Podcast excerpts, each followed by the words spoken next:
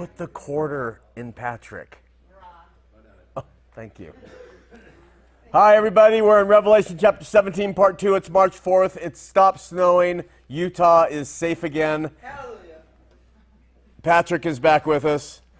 And uh, let's begin with a word of prayer, and then we'll uh, sing one song of the word set to music, and then come back after some silence and finish chapter 17 of Revelation. Lord, we uh, pause. Uh, thank you. We love you and seek you, need you, and uh, want to have your guidance in our lives. Your guidance and not the guidance of this world, not the guidance of men. We uh, gather together here in house and then at home and in the archives to understand you and uh, to know you, for to know you is life eternal and your only begotten Son. So we just pray that you'll help us to understand this complicated, complex book and all the nuances that come with it. And it might be a fortification to our uh, walk and not a detriment and that we won't make uh, big mountains out of uh, religious uh, molehills. We'll just realize it's part of what we've got and uh, grow in faith and move on. So we just pray you'll be with us now as we consider your word set to music. In Jesus' name, amen.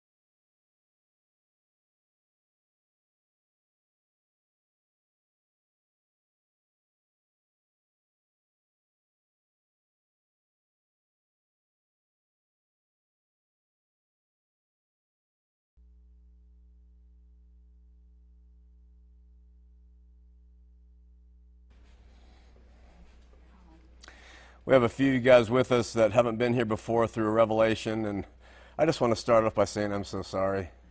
I, I just apologize to you in advance. you know, uh, another thing that's on my mind, uh, just quickly, we don't do this typically in meet, but um, uh, life is really interesting. When you're, it's interesting no matter what you're doing, but in ministry, you get the blessings of seeing things uh, through a kind of a bigger perspective. You get to live life a little bit of a bigger perspective through other people. And uh, this past week, and, and um, there's a guy that I have known for years, and uh, he's battled depression for years, and he took his own life. Uh, he's, in, he's in ministry to the LDS, and uh, his name's Andy Poland. He has five children.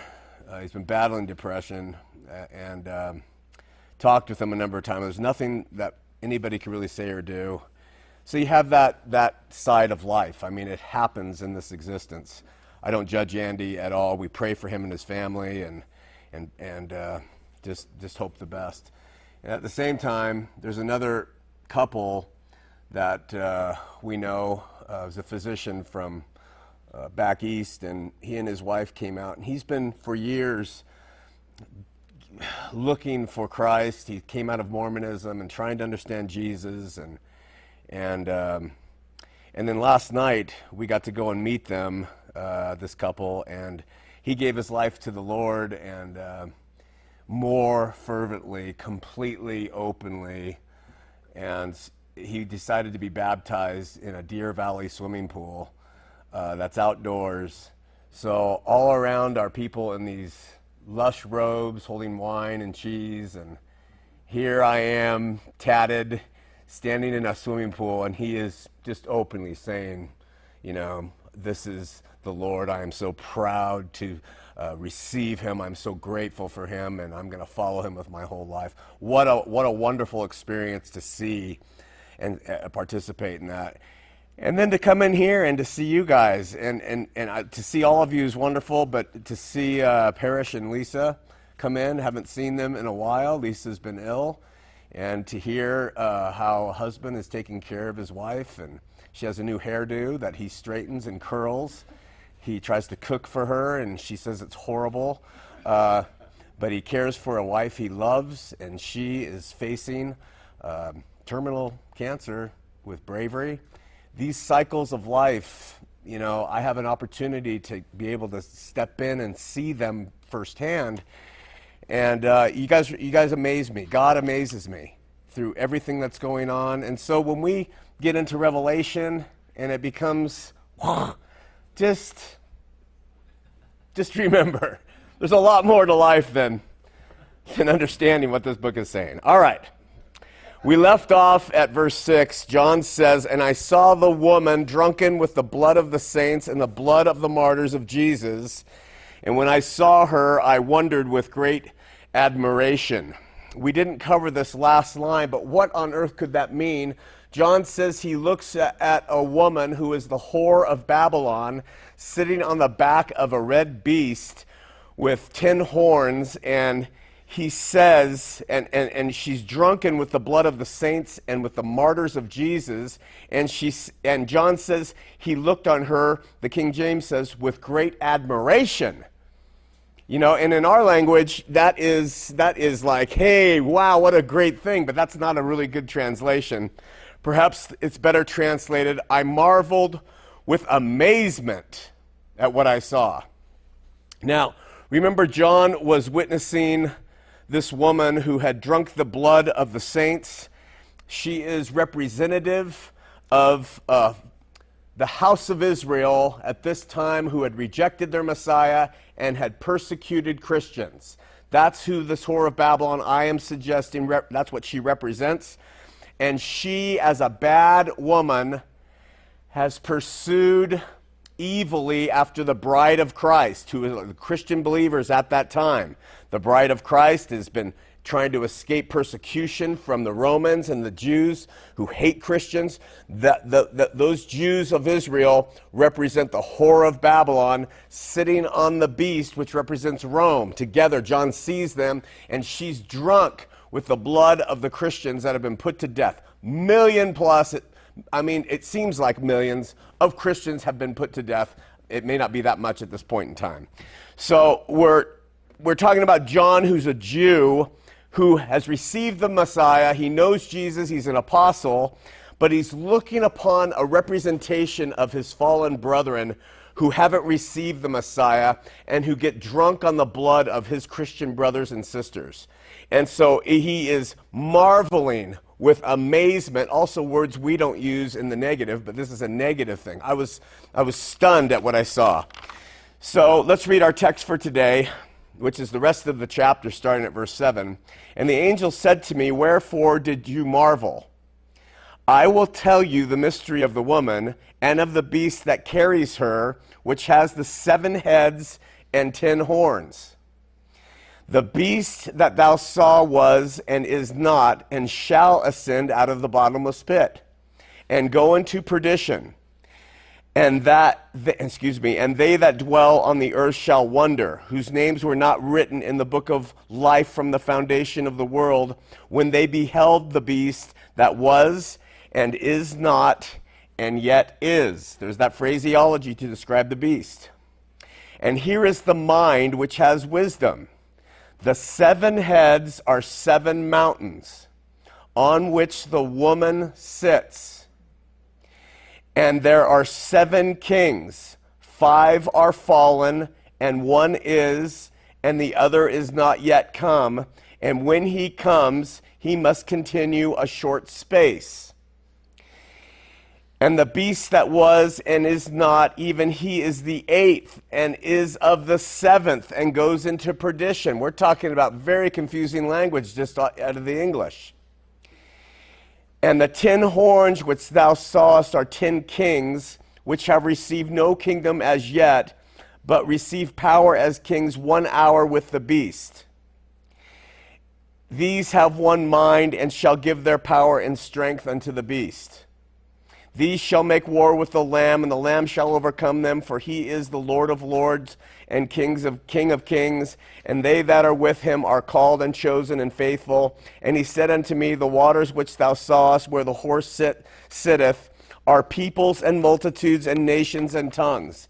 And the horns which thou sawest upon the beast, these shall hate the whore, and shall make her desolate and naked, and shall eat her flesh and burn her with fire. And God has put in their hearts to fulfill his will and to agree and give their kingdom unto the beast until the words of God shall be fulfilled. And the woman which thou sawest is that great city which reigneth over the kings of the earth. Okay, so go back with me. I'm already sweating because of this text. We studied the first six verses of this chapter where we considered that the identity of the great whore, which it says here in verse 18, is also the great city, which we'll talk about, uh, as the whore of Babylon, Babylon the Great. And we saw numerous reasons for believing that this was, in fact, first century Jerusalem, its inhabitants, uh, the old covenant temple based form of Judaism. That's what she represents. She's sitting on seven mountains. We'll talk about that. We are also introduced, as we were in chapter 13, to this beast that has seven horns, seven heads, excuse me, and ten horns. And in the second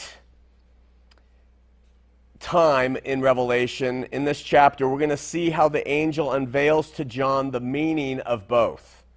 So this is what we read at verse 7. And the angel said unto me, Wherefore did you marvel, John? You're looking at this and you're marveling. Uh, you're wondering, you're amazed, but with questions. I will tell thee the mystery of the woman. I'm going to tell you who she is. And of the beast that carries her, which has the seven heads and ten horns. The angel now begins describing the beast uh, that the whore rides upon. Remember, last week we established two women in Scripture. We go all the way back to Abraham, who has a wife, Sarah. She can't conceive. She's promised to have a child, so she says, Take Hagar. And then we read where Paul said, Listen, I'm going to borrow from that example. Sarah is the promised one. She brings forth children of the Spirit, the promised child, uh, Isaac. But Hagar is of the flesh, and she brought forth not the promised child, and the flesh wars against the Spirit. Two women warring against each other. And ultimately, what was cast out the flesh, Hagar, with her son Ishmael, is cast out. But remember, God made them a great nation. He told Hagar, I will make him a great nation, even though he was cast out. But Paul uses those two women as a symbol, as pictures, as types, where we have a woman of the Spirit. Those are those who have come to know Christ. Uh, that is the bride of Christ who is on the earth at this time. And we have the great whore, the, uh, the uh, Babylon the Great and that is all the Jews who have pursued after their own ways, they have discarded Christ and his as the Messiah, and so she, the whore, pursues after the bride and tries to make her life miserable by putting uh, the saints together. Uh, so we have those two in Scripture, as Paul points out in the persons of Hagar and Sarah, all the way back. So here we are told that the beast bears the woman. She's on the back of this red beast, and we pointed out that red was important for a number of reasons. One being that Nero, who represents Rome, and that Rome's color is red, and Nero had a red beard, and all of that stuff. The beast is red. We call in our study of Revelation 13 a while ago. We took note that the beast of the sea is spoken of as an individual. The beast that came out of the sea, he's spoken of in Revelation as an individual, Nero and he's also spoken of as a uh, general uh, uh, entity, which is Rome itself. Nero is the uh, metonym of uh, Nero is the metonym of Rome. Nero represents all of Rome, and Rome is represented by Nero. Okay, so this is the beast upon whom the whore, the fallen, corrupt, Christian-hating Israel is sitting upon. John continues at verse eight, saying. The beast that sawest was, excuse me, the beast that thou sawest was and is not and shall ascend out of the bottomless pit. So we have again this idea where this beast, which is Nero, was, is not, and then comes back to life out of the bottomless pit. Specifically, we see that happen to Nero in his life, and generally, we see that happen to Rome. And we've talked all about that. And they that dwell on the earth shall wonder, whose names were not written in the book of life from the foundation of the world, that they behold the beast that was and is not and yet is. And we've talked about how those they looked upon Rome and they were wondering, how is, how is Rome, how is Nero able to do what he's doing? And we talked all about the secular history of Suetonius and Josephus and uh, Dio Cassius, who all wrote about how Rome looked like she was dead and how she came back to life and how Nero killed himself. And then there were people saying that he was actually still alive. How is this happening? This is what verse 8 says. The people wonder how, how they look whose names aren't written in the Lamb's book of life and they're wondering, how is Rome coming back into power? That's what I would say it's saying. The angel tells John that all the dwellers on earth, and remember, earth is Israel in the book of Revelation, sea is the Gentile nations, earth is always Israel all the dwellers on earth whose names were not written in the book of life would marvel to see the beast that was and is not and is to come. Again, that is what the Jews were seeing. They thought, is, they thought Rome is done for, and then they saw it come back to life. We talked about that. We also described this beast. Um, there's a clear parallel in here in Revelation and to Revelation 13, uh, verses 3 and 4, which states, The whole earth marveled as they followed the beast. And we know that it's not the whole cosmos, it's the whole Gehe or the whole oikomenia. The whole area marveled at this beast, which seemed to have been alive and then wasn't, and then came back alive again. All right. Uh, the angel then says to John at verse 9, and here is the mind which has wisdom. Okay? Here is how to understand what we're talking about. The seven heads are seven mountains on which the woman sits. And there are seven kings. Five are fallen, and one is. The other is not yet come, and when he comes, he must continue a short space. Now, if this was written after 70 AD, as most Christians believe, then what he is saying here has to fit a different model than what I'm going to suggest. But if the revelation was written before 70 AD, then what he is talking about here fits perfectly, perfectly with a descriptive secular history of Rome and their emperors or kaisers. Steve Gregg, a full preterist, says the following The principal concern in verses 7 through 11 has to do with the meaning of the seven heads of the beast as mountains and kings. What are they talking about? David S. Clark wrote, We had the beast located geographically on the seven hills, which meant Rome. Uh, so, I don't think it's to say we have the beast located geographically on the seven hills, which meant Rome. I think we should say we have the whore located geographically on the uh, seven hills. But now we have located in history, now we have him located in history to tell us what period of Rome we are dealing with. And there is no period of Rome's history that will fit this description but the dynasty of the Kaisers. It is a perfect fit, as we mentioned when we studied uh, chapter 13 and how this has come out, where there will be this person and that person, and one is and one isn't. And, and, and, and so we'll talk about that in a second. So in Revelation 13, we looked ahead to this very passage that's in chapter 17. When we were studying 13, we looked ahead. And we concluded that there should be no doubt that this is speaking of Rome and that even futurist scholars, people who believe Jesus is still coming out in the future, concede this point. They agree on this point that um, this is Rome. These are the seven mountains, seven hills that Rome is built upon, and that uh, even though they anticipate the uh, revival of the Roman Empire at some later date. So, additionally, we also remember that there's that coin of Vespasian, and that coin has seven mountains uh, uh, inscribed upon it. He was in power from 69 to 79 AD, which has been discovered by archaeologists, and it pictures the goddess Roma as a woman seated on the seven hills. Not to mention that Rome, which is the capital of the Roman Empire, is the one city in history famous for its seven mountains and finally, first century Rome used to celebrate a feast we mentioned before called Septimontium, which is a feast of the seven hilled city. So when John sees in Revelation the whore representing all of Israel sitting on this beast or on the seven hills, we're talking about a relationship between Rome and its power and Jerusalem and its ways.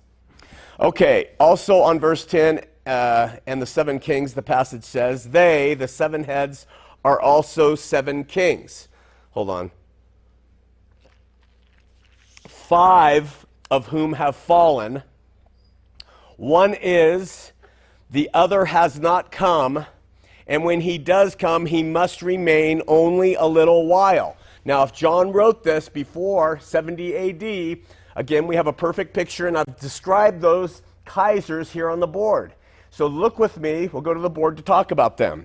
We covered it at length as the seven kings line up with the historical data showing that the emperors who reigned in the, Mor- uh, in the Mormon Empire, in the Roman Empire, up to the destruction of the temple. Okay? So remember, just look at it because we're back at it again. There's recapitulation in the book of Revelation. It's recapitulating.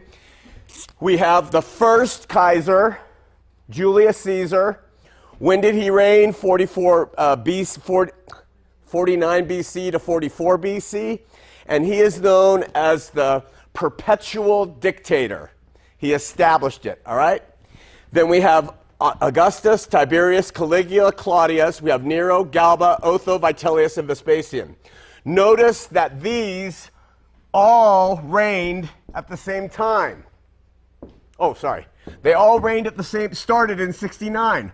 Why did that happen? Because Rome was in that decline when it, they thought, we're going to fall apart. We can't survive. The Roman Empire, which was and is not is, and then came back, this is what we're talking about.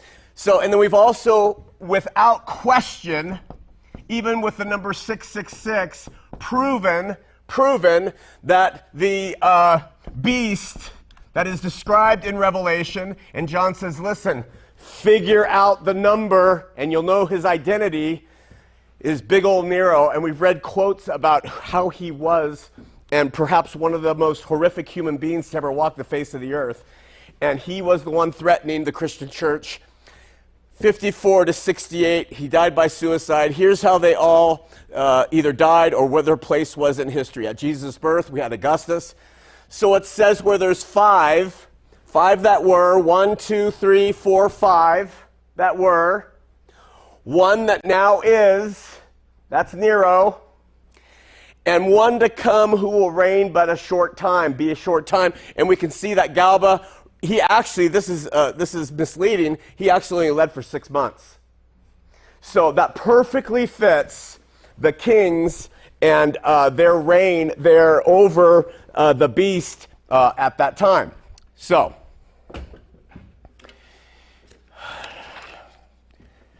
to me, this data alone um, proves, in the least, that we have the greatest fulfillment of Revelation, fulfillment of Revelation up through chapters 19. That will, I'm not even going uh, 20, 21, and 22. We haven't gotten there. But if we want to see fulfillment, I would say we have talked and proven up to this point, all the way up to even signs like this, of fulfillment up through this point in time. Now, we know that the marriage of the bride to, uh, is going to come in chapters 20, 21, and 22, and that will be the end of everything. We'll see if that's fulfilled. But I, at least, am a committed partial preterist, committed at this point in our study. Open to changing and, become, and, re, and be, remaining a partial preterist once we get to our chapters 20, 21, and 22. But thus far, we have looked through the data, we have looked at every verse, we have looked at secular history, we have used the Bible to interpret what Revelation says, and without question, in my estimation, nobody can say these things have not happened. Now, the historicist's view of Revelation can say it's going to happen again and again and again and again. It just keeps recurring with us. That may be true. Uh, I, I don't know about that, but I can tell you for sure those things did happen as Jesus said they would and as the apostles taught they would. So, uh, looking to the board, some historians don't consider Julius Caesar as one of the uh, as one of the emperors, but uh, uh Josephus uh, did consider him. And in his own writings, in his uh, book of Antiquities of the Jews, books 18 and 19, he uses this listing of the emperors, and that's where it comes from. And so Josephus himself which will play right into our brother Jason's theory, uh, he says, no, there were these, and that's why they fit how Revelation describes them. Additionally, there are numerous Roman historians who were contemporaries of Jo- Josephus who agree with his order of the Kaisers, of the emperors.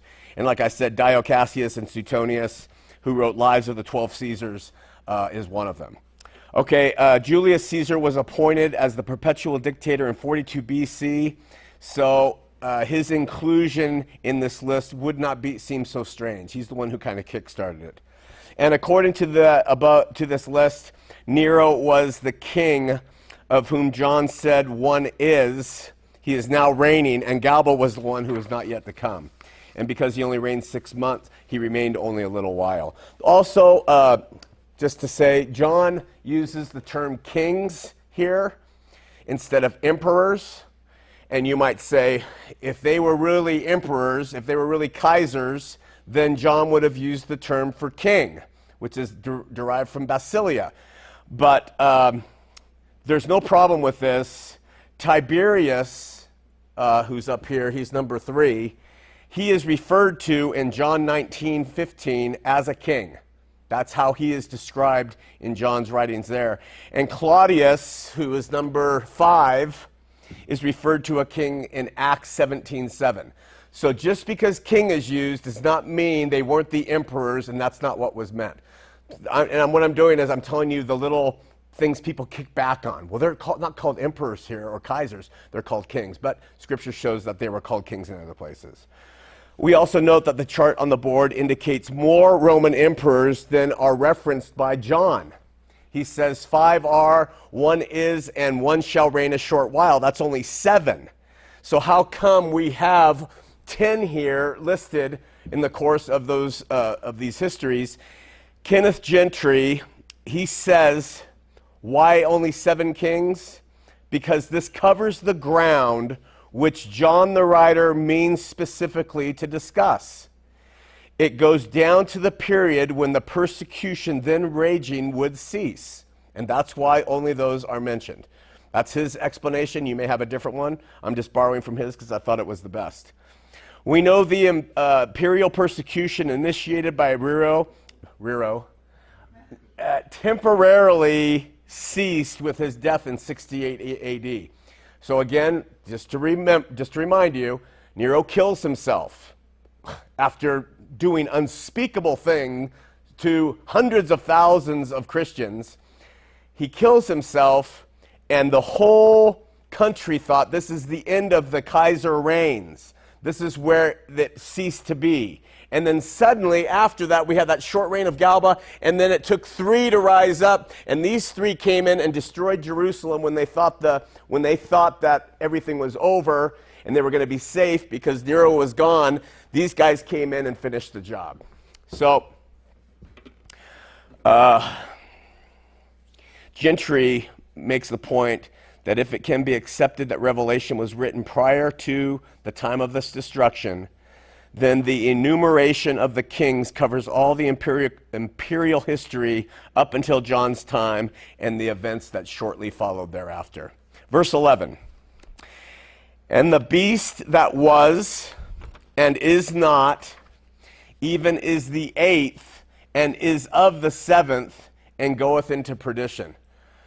Okay, so we learned the beast was, we learned that the beast was not. We also learned that it is the an eighth king we also know that it, in some sense it belongs to the seven kings and that it goes to destruction. This may represent the remainder of the emperors who will be like the former. And so the thought is that uh, when we get to the eighth down here, that these are like all the seventh. They're carrying forward everything that the Roman Empire was about. And that's how you describe the eighth being part of the seventh. Uh, that's the best explanation that I could find, my own mind not being able to produce one. Gentry, he says, this indicates that John is not concerned with the number of the particular emperors arising after the seventh in the Roman Civil War. Rather, he is interested solely with the fact that there is one coming soon who will, as the empire's trailblazing head, bring back life to the empire. This is a very important sense in which the revival of the empire under Vespasian was a revival under an eighth who was part of the seventh. That's how that's explained, if that makes any sense to you. Uh, the point is that this is the same Roman Empire that was brought to life from its own civil war. John's concern is obviously with the uh, contemporaneous events going on, and in this case, the Roman Civil War that occurred within the compass of the reign of the seven kings. That's what he's trying to talk about.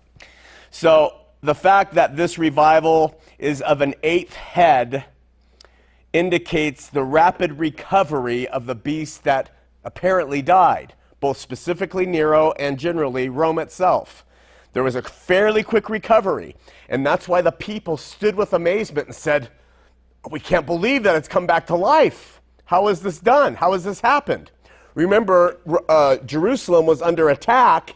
Nero kills himself, and suddenly Jerusalem is not under attack because Rome had to uh, uh, work on surviving itself. And so Jerusalem was like, hey, we're okay, we're okay, but that's, that time did not last long. And because it was so short, they're amazed that the spirit of Nero could rise back up and come into play. All right, verses 12 through 14. And the ten horns which thou sawest are ten kings, which have received no kingdom as yet. Now, that's a problematic line right there. They haven't, re- John says they haven't received a kingdom as yet. He says, The ten horns which thou sawest are ten kings which haven't received no king. How do we answer that? But receive power as kings one hour with the beast. These have one mind and shall give their power and strength unto the beast. These shall make war with the Lamb, and the Lamb shall overcome them, for he is Lord of lords and King of kings, and they are with him are they that are with him are called and chosen and faithful. At verses 12 through 14, John turns to a discussion of the ten kings who represented the ten horns of the beast. Now, we visited this topic in our study of chapter 13, and I'm going to reproduce some of our uh, conclusions because of the recapitulation nature of the book of Revelation. John now says that makes our current understanding of Revelation 17, what he says here is very difficult. In verse 10, he was speaking of the Caesars. But here in verse 12, he seems to be speaking of another set or group of kings and that becomes very difficult for me to understand, maybe for you to understand, because here at verse 12 he says, Ten kings who have not yet received royal power, but they are to receive authority as kings for one hour together with the beast. These are of one mind and hand over their power and authority of the beast. Some have thought these ten kings can be likened to the chart on the board, but they had been in power when John wrote. So the kings he's talking about in verse 12 cannot be these kings if we're going to be consistent and honest. These guys have been in power except for perhaps uh, these guys on down. And so what do we say, right? Uh, some have thought these 10 kings to be. Um, 10 empirical, censorial is what they're called provinces of Rome that, that Nero gave power to to go out and act in his name of killing Christians and persecuting Jews. That's, what, that's how it is described to make war on the Lamb. In the global glossary of Greco Roman world, we read that 10 senatorial provinces in ancient Rome there are areas that were governed by Roman pro magistrates. There were 10 senatorial provinces, eight of which were led by ex praetors, and two of which were led by ex consuls. Wikipedia uh, lists these 10 senatorial provinces as they existed in 14 AD in the following ways Achaia, Africa, Asia, Creta et Cyrene, Cyprus, Gallia, Narbonensis, Narbonensis, Hispania, Baetica, uh, Macedonia, Pontus, et Bithynia, and Cilicia.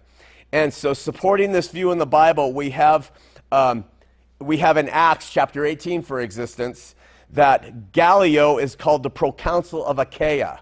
So, we have one of those provinces, those senatorial provinces mentioned in Acts as being under the control and power of one uh, Gallo, Gallio. Also, in Cyprus, Paul and Barnabas had direct contact with the proconsul Sergius Paulus.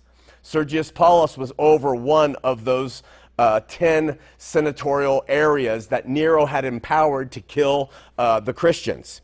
David S. Clark is helpful in seeing how big the Roman Empire was. He says, quote, uh, we know that Rome embraced at that time the countries of Europe that bordered on the Mediterranean Sea and the northern part of Africa and considerable territory in Asia and also Central Europe, Rome had conquered the world. And this, uh, and then if you go to Wikipedia, which I don't often do, but this was helpful because they give us the modern names of the 10 areas that Rome was over at that time. In our age, it's Italy, Achaia, Asia, Syria, Egypt, Africa, Spain, Gaul, Britain, and Germany. So uh, Israel and Palestine belongs to a province of Egypt. So we in Rome was the world at that time. I mean, they were the ones governing what was considered in the ancient world the world. And we get evidence of that when um, Luke writes in his gospel, Luke chapter 2, verse 1, that Caesar Augustus' decree was that all the world should be taxed. Uh, when he says that, what he means is the whole Roman Empire, even though uh, cosmos is what's written there. Uh, you would say, well, all the world certainly couldn't be taxed. The people in Polynesian uh, islands weren't taxed, but we're talking about all the Roman world, which took up the mass of land at that time. Verse 15, John says, And he said unto me, The waters which you saw, where the horse sits, are peoples and multitudes and nations and tongues. You know from our Greek studies on these passages where it talks about nations, we're talking about ethnos, we're talking about tribes, we're talking about ethnicities. We are not talking about America and Canada, we are talking about ethnos here. That's the Greek word for those.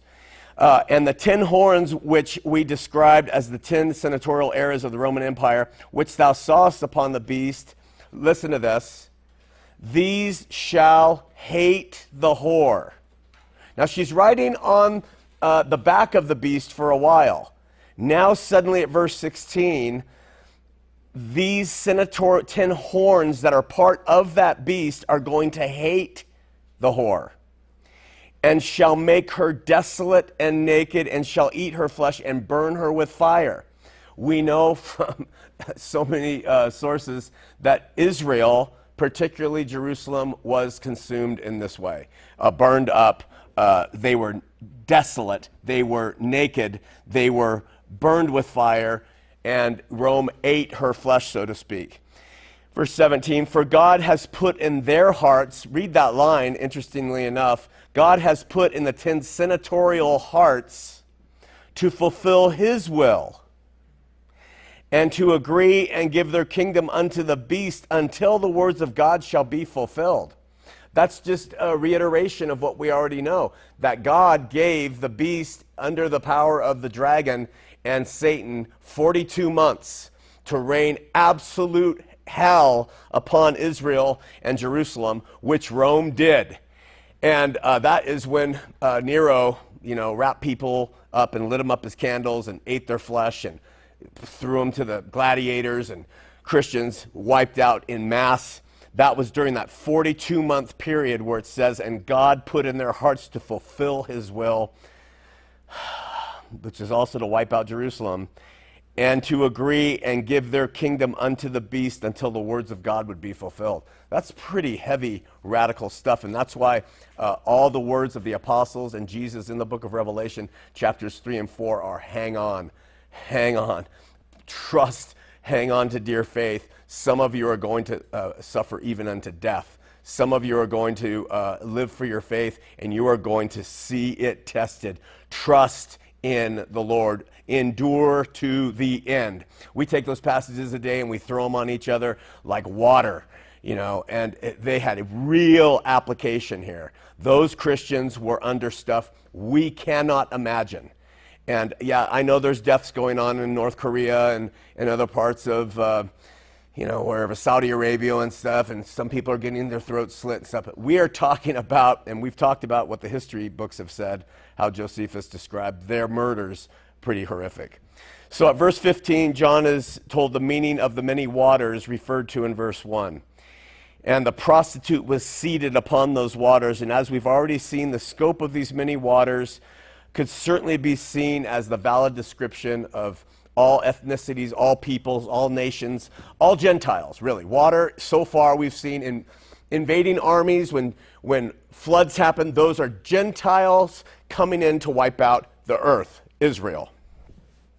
I would suggest that Jerusalem could be portrayed as seated on many waters because of the great and pervasive influence the Jews had in parts of the Roman Empire before uh, its uh, destruction. How so?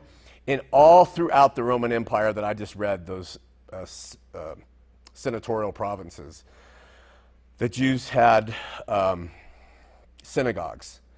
And the extent of their colonization can be seen in the record of the day of Pentecost. Because at Pentecost, we read when the Holy Spirit fell there, and the Jews, remember, were commanded by the law, all male members, 12 and above, to come to Jerusalem for the day of Pentecost. And that's why the city would swell uh, with however many hundreds of thousands of people to millions of people stuck within that very small place because they were commanded to come there. So on the day of Pentecost, we read in Acts 2 from Luke, there were Jews staying in Jerusalem, devout men from every nation under heaven, is how he put it. So we know that that is how the diaspora, so to speak, of the gospel was taken. They all came as commanded, and on that day, God sends the Holy Spirit. They speak in tongues. They're converted 3,000 souls from all these different places, and then the uh, uh, high ho- holidays are over, and they get dispersed back out into the world to take what they have believed back out into the Roman Empire. And so we know that the Christian uh, faith um, grew.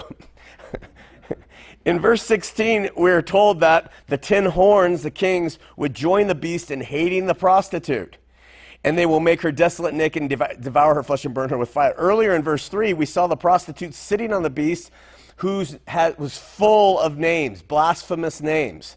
Now, here in verse 16, the same beast has turned on the prostitute with hatred. And that's exactly what happened. Why did. Um, we note the prophecy for this ev- event was played out in the Bible way, way, way before this happens in Revelation. The very same thing is told of Israel. If you don't believe me, go to uh, Ezekiel 16, verse 37 through 41. This is the f- uh, fall of Jerusalem in 586 BC. BC. And here is what Ezekiel says is the reason why Israel has fallen into the hands of Babylon. You ready? Ezekiel says I, that God says, I will gather all your lovers from whom you took pleasure. Israel had played the whore. I will gather them from all around against you and will uncover your nakedness to them, and I will judge you as women who break wedlock or shed blood are judged. I will bring blood upon you in fury and jealousy. They shall burn your houses with fire, and I will make you cease playing the harlot. This was the charge against Israel all the way in, throughout the Old Testament. Israel was having relations with other nations that were not her husband. Israel was not faithful to God. And so God said, I am going to, I am going to change you from playing the harlot. So we have it in the Old Testament that's being playing out and happening actually. Israel is put into bondage because she played the harlot. And here at the end of the narrative in Revelation, Israel is going through the same thing. She is the harlot. She's riding on the back of Rome, and Rome turns and destroys her, which is exactly what happened. So, what is the significance of, of, verse 16 then in light of Jerusalem's downfall of 70 AD? Let's read it. And the ten horns, which we described as the ten senatorial areas of the Roman Empire, which thou sawest upon the beast, these shall hate the whore Israel, and shall make her desolate and naked, and shall eat her flesh and burn her with fire. Obviously, we're talking about Rome, the beast, turning on the whore Israel and destroying her and making her desolate. It's not a coincidence that the word desolate is used here in Revelation. It was used in Revelation, it will be used in Revelation chapter 18, verses 17 and 19. It was used in Daniel 9:27. It is used by Jesus himself in describing what is coming to Jerusalem before he died. The abomination of desolation is coming upon you. Desolate is a, is a word that is used through all of these places to show a consistency and to give us a timestamp of when these things were going to happen. Secondly, we do know from accounts provided by Josephus and Tacitus that a number of kings from surrounding provinces joined Vespasian and Titus in, Romans, in the Rome's war against uh, Israel in 67 to 70. So when it says the ten horns turned on the whore, we're talking about the sin senatorial provinces turning on her, and we know from the uh, uh, secular record, Josephus and Tacitus, that other kings joined in that war. So we have a fulfillment there. Then at the end of July 70 AD, on the exact same day uh, that Jerusalem was burned in 586 BC, let me repeat it. In 7, July of 70 AD, on the exact same day that Jerusalem was burned in 586 BC, the second temple was burned to the ground on the exact same day. On the exact same day, some almost 600 years later. Okay? There is a reason for all this. It's typed and pictured in the Old Testament. It's foretold as coming again in the New Testament. And that's why John and Jesus said, I'm here to save you. Believe on me because the axe is laid at the, the tree and it's coming down and you're going to be part of it. And read the book of Revelation that I'm going to give John because he's going to describe it to you and it's going to be addressed to the seven churches there in Asia. They're going to see it and they're going to believe it and they're going to act accordingly.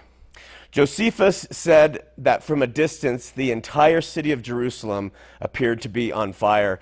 In fact, during August and September of 70 AD, the rest of the city was set on fire, fire and then leveled to the ground. We'll talk more about that imagery when we get to chapter 18. Suffice it to say that all the elements necessary for these prophecies to be fulfilled uh, were there.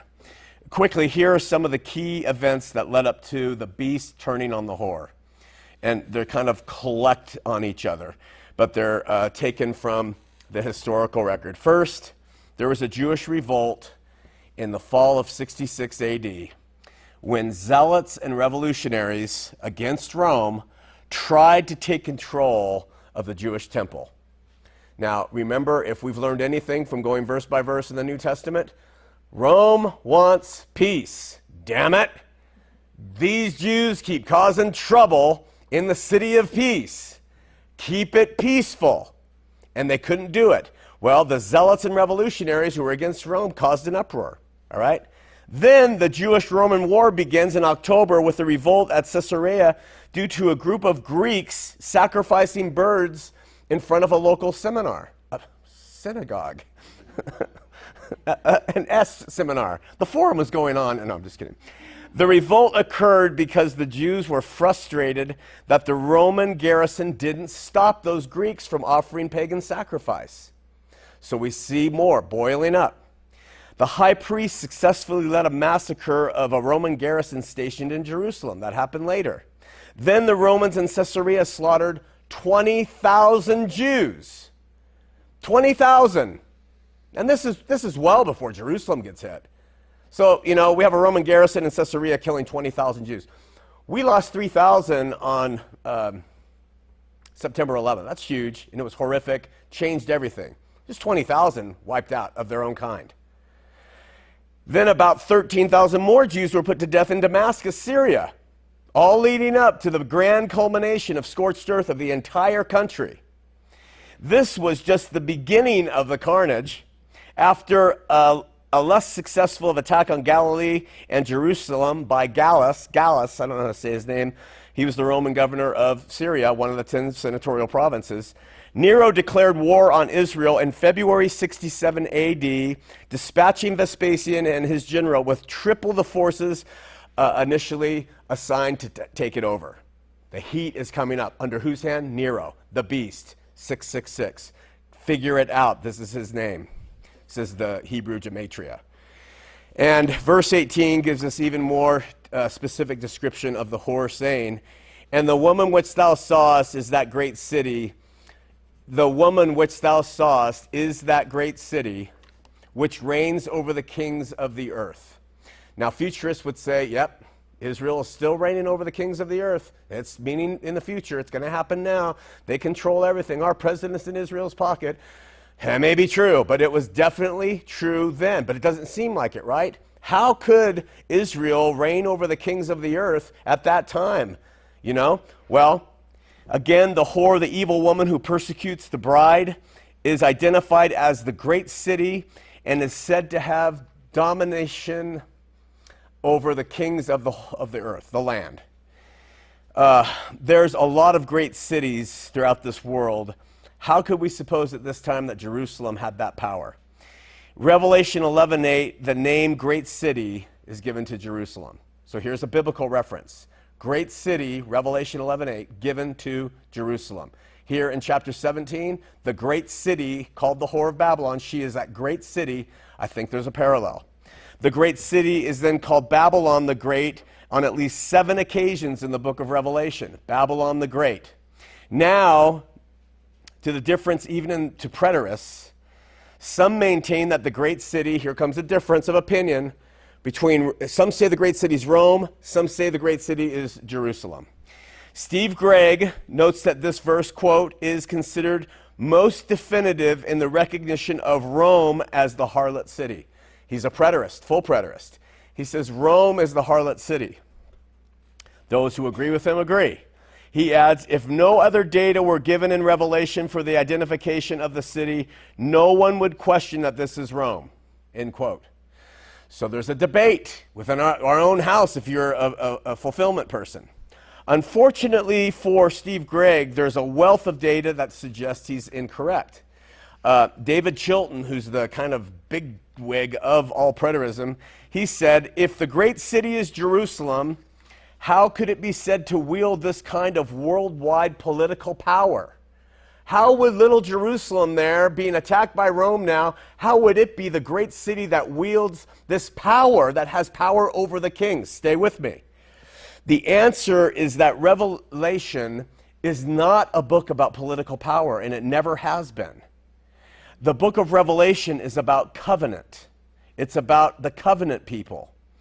Now, you think about this back in that day on earth, where was God's covenant people? Where were, uh, were God's covenant people established?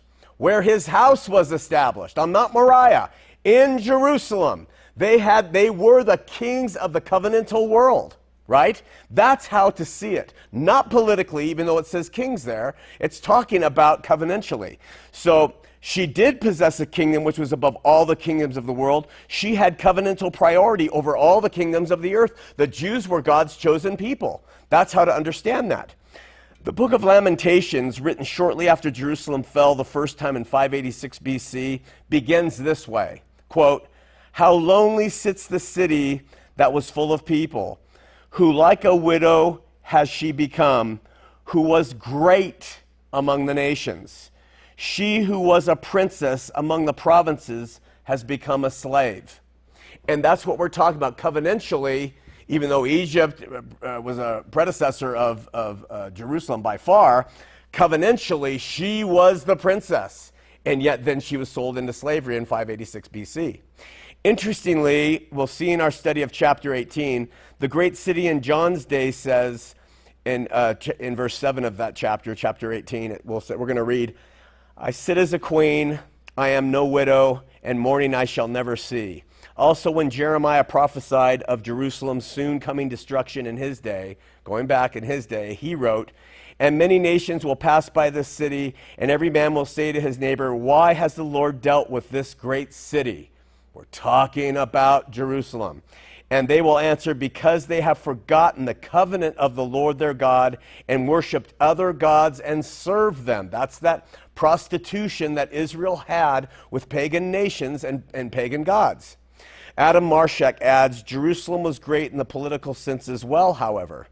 Take note of Josephus' description of Jerusalem in his introduction to the War of the Jews. Quote, it had so come to pass that our city, Jerusalem, had arrived at a higher degree of felicity than any other city under the Roman government, and yet at last fell into the sorest of calamities again, showing the, the Old Testament fulfilled again.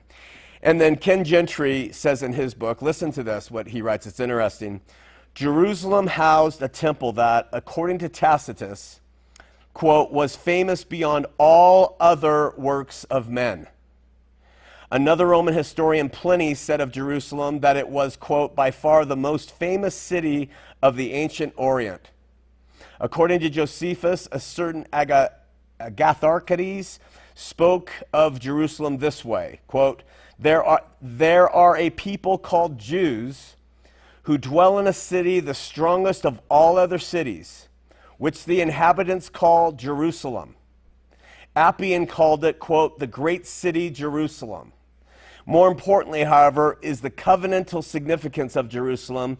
The obvious role of Jerusalem in the history of the covenant should merit its such greatness. Josephus sadly extols Jerusalem lost glory after its destruction, saying, This was the end which Jerusalem came to be, the madness of those that were for innovations, a city otherwise of great magnificence and of mighty fame among all mankind. That's in wars.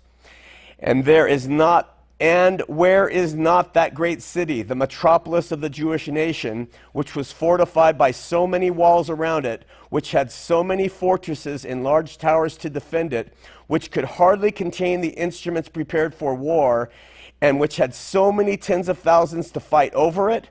Where is the city that is believed to have God Himself inhabiting therein? It is now demolished to its very foundations. End quote, Josephus, War 787. This book is about it. That's what the revelation is. It's coming. You can change now, but it's coming. Oh, Jerusalem, Jerusalem, how often I would have gathered you as chicks under her wings, but you would not. How can you escape the judgment of Gehenna that is gonna come upon you? How can you escape it? And then Jesus gives his life, ascends, and says, I'm coming back. And when I do, this whole place is going down. And it did. For me, at, here at the conclusion of Revelation 17, it seems clear that the whore uh, is definitely representing the great city uh, and her interaction with the beast, Rome, and how the beast turns on her ultimately. The beast wipes her out, and Jerusalem is utterly completely leveled as Jesus promised it would be in Matthew 23. Not one stone will remain upon another. Which also makes me wonder why we go to the Wailing Wall and say this is, this is, uh, this is where it, I mean, this is the only thing we have left of the temple. No, I don't believe it for a second. I think that was part of another edifice that was built at another time. I do not believe one stone of that temple laid upon another. And so we have what now I would suggest is a fabricated uh, Israel. They don't have their genealogy, they don't have their tribes, they don't know where they come from. They have a land that keeps working governmentally with our, with our presidents, etc. It's just a show. That stuff is done. Now there is no difference between Jew and Gentile, male and female bond and free. We are all one in Christ. And all of us come to Christ by faith and God's grace. There is no more of this, and there's no more of this waiting to happen. It's done. Questions, comments, insights, retorts, postulations, exhortations?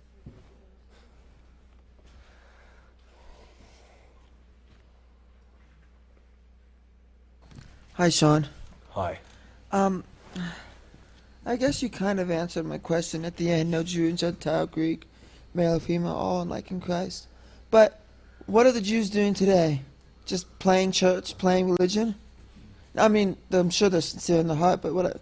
What's the promises for them today? Let me ask. Let me ask that question of you. Okay. Are they able to offer animal sacrifice, which was key to their religion?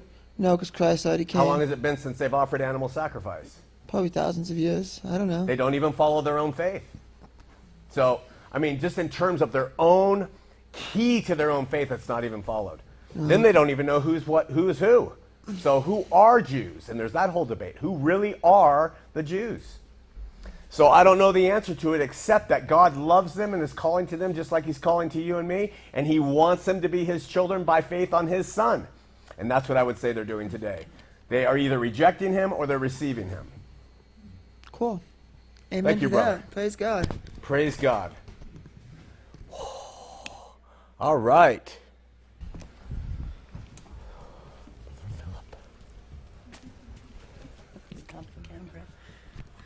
You're still awake? Hi, Sean. I, am Parrish. Um, do you see any kind of a growing movement uh, in the uh, on the on the preterist side uh, as far as its popularity? I just wish what you are teaching here, which is analytical, which is historical, which can be verified through historical text and in the biblical text, I go to 99% of the churches here, and it's just a it's just a streamlined version of what people have been taught through traditions. I believe. Yeah. Uh, Darby, yeah. starting in the late 1800s with Darby. Do you see? I mean, you're you were talking earlier about how you get a kind of a wider perspective of the spiritual uh, church. Mm-hmm. Are there any that's kind of teaching what you're teaching come to this more practical uh, teaching that you shared with us today? What's interesting is, of course, I am not the author of this, and, and we can show you the quotes from the early church fathers who said the destruction of Jer- Jerusalem was Jesus' advent. So it's nothing new to me, but uh, there are a lot of big, bigger, smarter names out there that teach this. Uh, and um, who can really articulate it well, and they understand how it is the end of all the stuff that is going on is, is stuff we just do out of excitement and out of hope. When Darby and Scofield got together and created that movement, and, and frankly, the guy who taught me, Chuck Smith, jumped onto that bandwagon. The hippies loved the idea of the world ending and, uh, and really propagated that thing. It, took, it just, I mean, it took hold before that but it's always been heavy in these since the 1800s, I guess. And uh, I think it's just going to take time. Your, fin- your other question was, Parrish, I think there are more and more people coming around to it. More and more discussions talking about this is what the Bible says, you know. So I hope that's true because it does liberate you. Uh, yeah. Great question, comment. Anything else? All right. Let's pray. Lord, uh, all I can say honestly before you is I hope we're right. Uh, if we're not, take us up when you come back. I, we want what's true. And but you know your word, we trust it. We trust what you said when you walked the earth. We trust trust what your apostles said that you were coming back in a short time and we trust that it was applied to those people who rejected you, rejected your law, and you came back with reward, reward for your bride and with punishment and judgment for those who had the law, had the prophets, and put their Messiah to death. Lord, um, we pray that this information, as we said when we walked in, won't alter the way we live our lives, that we do prepare to constantly meet you. We do walk in faith. We do share you as the only solution uh, to sin and to reconciliation to, uh, to God. And we, we don't use this as liberty to just throw our hands up and say, done, but we use it as a license to grow more in love and to realize that our forefathers of the faith, they finished all this stuff. And the Christians who walked before us, they, they bore the burden uh, of real faith walking. And now we do the same. And we pray your strength we pray that we will look to your Son and we will worship and honor and glorify him in your name and all that we do. We pray for those who are on our list and, and for uh, our children and grandchildren. We pray for their direction and purpose. We pray for John Taylor, who is a quadriplegic from breaking his neck and his family. And we pray that you'll help the bed sores that he is dealing with. We pray for Andy Poland's family, Lori, and their kids at the loss of that brother. And uh, we pray that uh, you will be merciful to them and that you will cause your spirit to cause others to be kind and loving. We uh, always pray for our sister Lisa and that she will continue and uh, bless Parrish who cares for, cares for her. We pray for Sandy Wiley for healing. We uh, pray for uh, the many names, Liz and Diana, and all the other names that are not on this list that are in our hearts, we know the people who are in need. And, uh, and they're in our hearts, Lord. We worry about them. We're concerned about our children and grandchildren, and we know um, the difficulties in, in our neighbors' lives and in our own hearts. And we just pray to you now that you will fulfill us, you'll strengthen us, you'll encourage us to walk the Christian walk to be a light, a city set on a hill that cannot be hid, and uh, that you will encourage us through your Spirit to be better Christians, to be more loving, and to uh, move forward in our faith. Pray also for Mary and, and her uh, hip, and that the doctors will be able to fix that. And um, everything else that we stand in need of, Lord, we place at your feet. And pray for this now in Jesus' name. Amen. Oh, is the